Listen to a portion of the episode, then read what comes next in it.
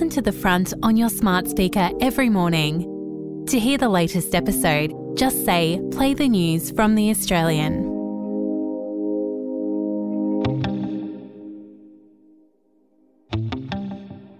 From The Australian, here's what's on the front. I'm Claire Harvey. It's Tuesday, February 6th. King Charles II has been diagnosed with cancer, Buckingham Palace revealed this morning. A statement from the royal family said the cancer was discovered during a recent prostate operation, but they're calling it a separate matter of concern. The King, who is 75, has postponed his public facing duties on the advice of his doctors and has already begun treatment as an outpatient. Prince Harry has reportedly spoken to his father and will travel to the UK to see him in coming days. The palace said Charles will continue to undertake state business and official paperwork as usual, and has chosen to share his diagnosis to prevent speculation and in the hope it may assist public understanding for all those around the world who are affected by cancer. Australia's taking on the streaming giants Netflix, Disney Plus, and Amazon, and it's all about how much Australian content they should have to air. In a moment, inside the battle to tell Australian stories on screen.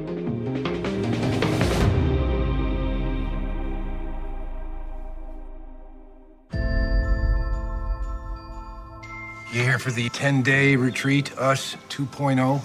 I certainly am. In the lush Australian rainforest, an exquisite and incredibly expensive adaptation of an Australian novel, Liane Moriarty's Nine Perfect Strangers, was Prime Video's blockbuster of 2022. It was also the series that saved the Australian film industry during COVID lockdown, when star and producer Nicole Kidman, along with her collaborators, poured their own money into the health and security infrastructure needed to keep the production going. You want to get well? You want to heal? Surrender yourself to me.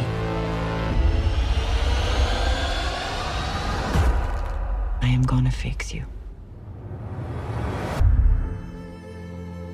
Hundreds of jobs for local crews and actors, bringing an Australian story to life. But under the federal government's proposed new Australian content rules, Nine Perfect Strangers wouldn't qualify as a local production. Because there's a very narrow definition of what qualifies as Australian content or Australian drama. And the clincher is it has to be under the complete creative control of Australians. Jared Lynch is the Australian's technology editor.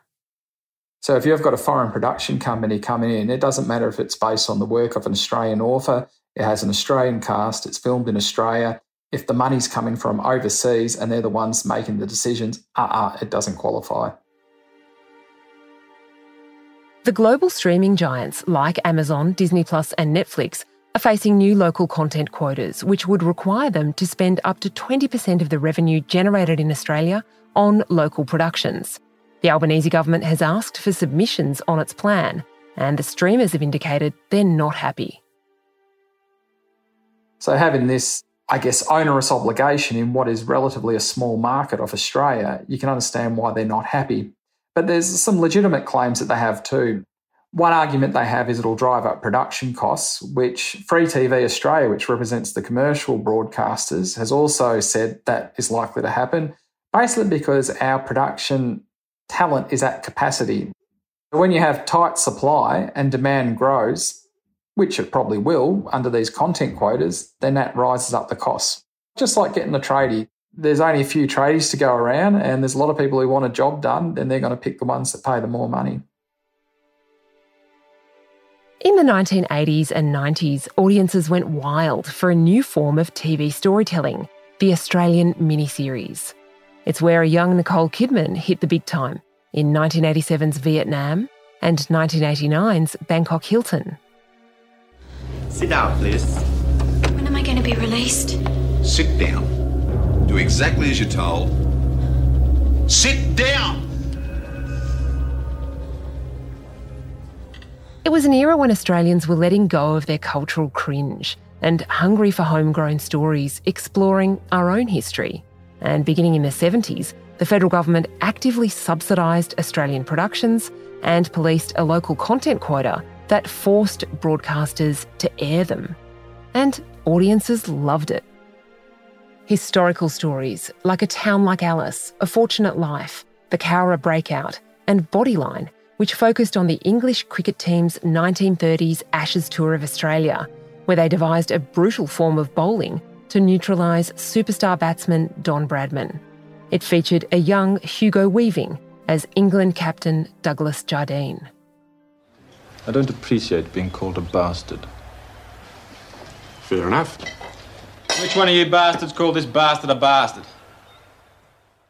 Jared, do you remember any of those? Any of them familiar memories for you? Yeah, I mean, looking back then, it was almost like mini Hollywood here in Australia. Like, you didn't think of them as TV series at all. They were very cinematic. And it seems like you could take your pick. Like on any given night, there was something that was captivating to watch. Whereas now, we don't really have that, which I think you can understand why the government has released what they call their national cultural policy to sort of reignite those Australian stories on the screens. Because if we don't see our own stories reflected on the screen and we see another culture, then what is Australian culture?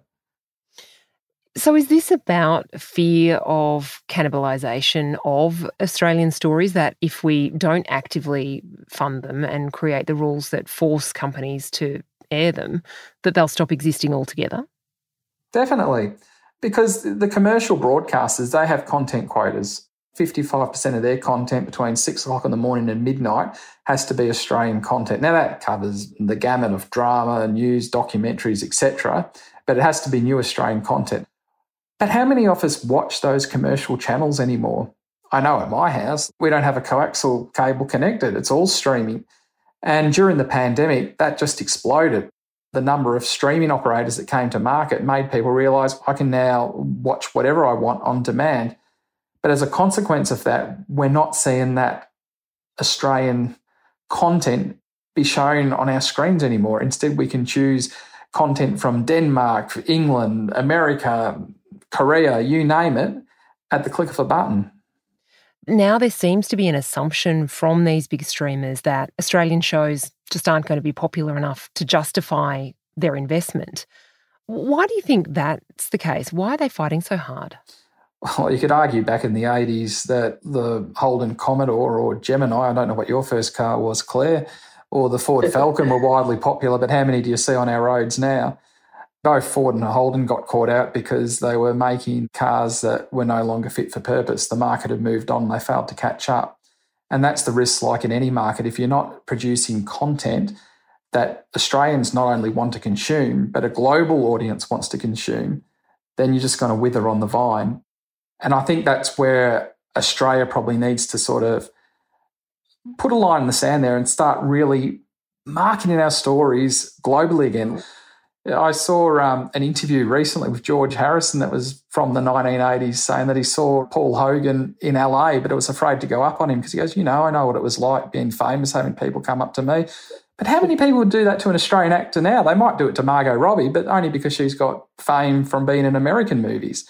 So I think there's a real opportunity here to market Australian stories more to a global audience, which is exactly what smaller countries like Denmark have done.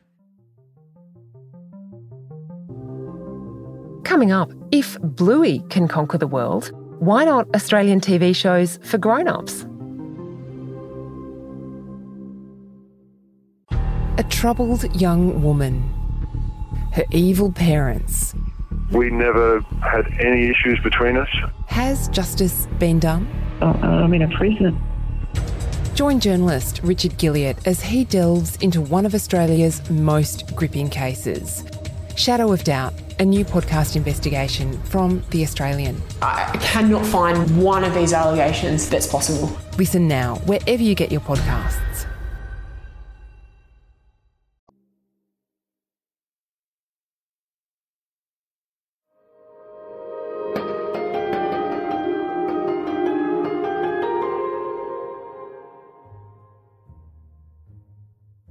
When it hit theatres in 1997, The Castle was an instant classic.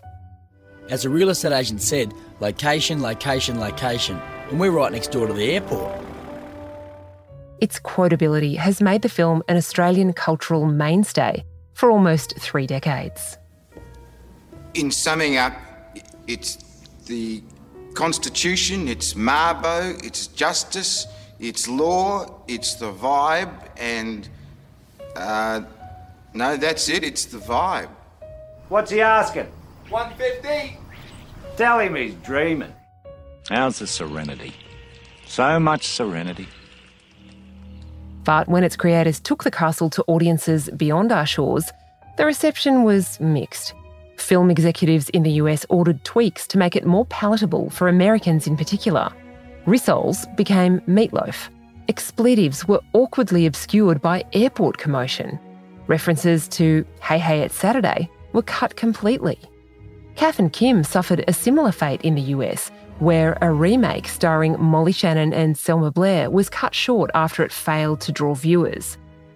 Fast forward 25 years, and global TV audiences were suddenly learning about Eshays from Netflix's rebooted teen soap Heartbreak High. Darren wants Cash's Eshay baby. Shut the f up, Spider! Parents in the US puzzled as kids picked up the lingo for keepy uppy and bin day from Bluey. I'm sorry, but who else's American child is out here speaking in an Australian accent? And now every Wednesday, I have to get the tiny human up extra early so she can take out the bins with me. It was as if we'd finally decided to back ourselves in and take Australian culture to the world as it is. And it worked. The goal of the government's Australian content quota is to put Australian stories in front of Australian audiences. But there's value in sharing those stories with a global audience too. The TV adaptation of Liane Moriarty's novel Apples Never Fall, which will begin production in Queensland in March, is expected to inject close to $80 million into the local economy. Every new production creates hundreds of jobs too. It's understandable that the streamers aren't keen for expensive new rules. But Free TV Australia, which represents the nation's commercial broadcasters, also isn't keen. Drama is very expensive to produce, and they're concerned that if there is competition to create that content, then that'll increase production costs, which means if commercial broadcasters have to pay more for that, then you can imagine that many of them would have to question their viability. I mean, already we've seen 10 be sold to overseas interests. So there is that real hard economics at play here. And that's what they're trying to protect. They want to have a drama that's still at a reasonable cost to produce and not anything that could be seen as inflating that because we all know how bad inflation is once it gets out of control. The streamers say they're also concerned the new rules could breach Australia's free trade agreement with the United States. Basically, the free trade agreement, it was struck in 2005 and there's myriad clauses, as you'd expect, in an agreement of this scale. But essentially, what free trade boils down to is, is ensuring trade is done freely, not necessarily for free, but done freely without any unnecessary red tape or regulation that could stifle that. And in the American Australia Free Trade Agreement, there is a clause about not discriminating US companies based on source of origin, which essentially is what Australian content is, right? So if you're forcing them to spend more on Australian content, then you could argue that is discriminating a US business. Of course, the government is free to break that provision if they can show there is a market failure at play that causes them to act. And the streamers are arguing, well, no, this condition isn't remotely close to being met because they're citing Screen Australia data, which shows that between 2022 and 2023, there was $2.34 billion spent on drama for Australian productions. Off that, 1.22 billion came from foreign providers, which they say is a 31% increase from the five year average. So basically, they're saying, well, there's no market failure at play. $1.3 billion is a lot of coin. So the system is working. Why do you need to intervene to fix it? Similar quotas were introduced in Canada in 2022, and there are lessons to be learned there. Jared, how's that gone? Well, not very well when you consider The Handmaid's Tale, which is a hit series not only in Canada and the US and, and here, Margaret Atwood, she's a Canadian. She wrote the novel on which it's based. It was filmed largely in Canada, but under its new rules, which, similar to Australia, have a very narrow definition of what constitutes local drama, it doesn't qualify. Now, how does that make sense? You tell me. So, Jared, what's the solution? How do governments uh, get around these kinds of weird situations with The Handmaid's Tale? Well, they need to have a look at a whole ecosystem, which increasingly is a global ecosystem. So, creative control isn't just in Australia anymore, it can be overseas. Like, there are so many Australian people who work in the film and television production space that have sadly left our shores. There is talent out there globally. So now we've got to look at okay, how can we tap into that network to tell our Australian stories? So, what the government needs to do, in my view, is to create more incentives to bring production here, be a little bit agnostic about where the money comes from. As long as there is an Australian producer or Australians high up that have got a seat at the table when it comes to producing Australian stories, then why should it matter if the funding is coming from overseas? We're a global economy now and we've got to start acting like it.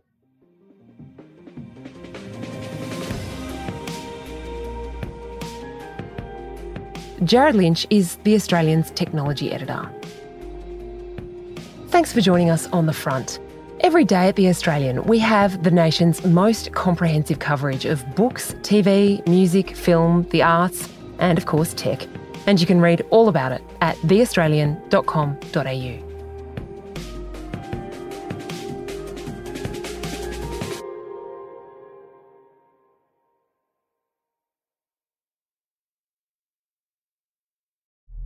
Access a world of true crime podcasts on Crimex Plus, where award winning journalists take a deep dive into unsolved cases. Every week, we're waking up to a dead woman, a dead mother, sister, auntie, grandmother. It's not good enough. From the team that brought you The Teacher's Pet, Shadow of Doubt, and Dying Rose, unlock early, ad free, and bonus content from brand new series and flagship shows such as I Catch Killers with Gary Jubelin. One was shot in the mouth, and I thought he was dead. Another one been shot with a shotgun and I got the overspray. Search for Crimex Plus on Apple Podcasts to start digging deep into the world of true crime.